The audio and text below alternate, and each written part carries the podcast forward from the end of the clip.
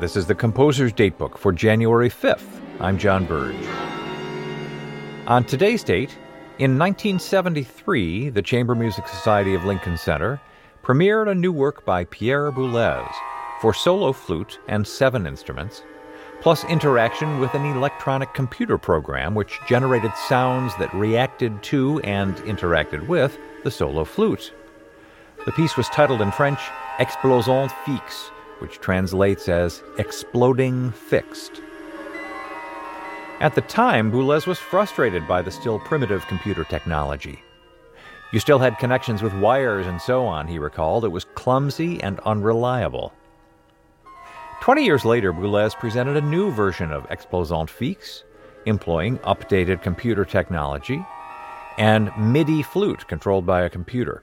This version was recorded, in effect, fixing the explosion.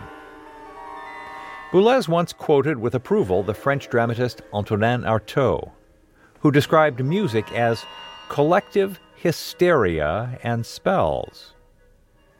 And yet Boulez carefully plotted out his compositions in obsessively meticulous detail.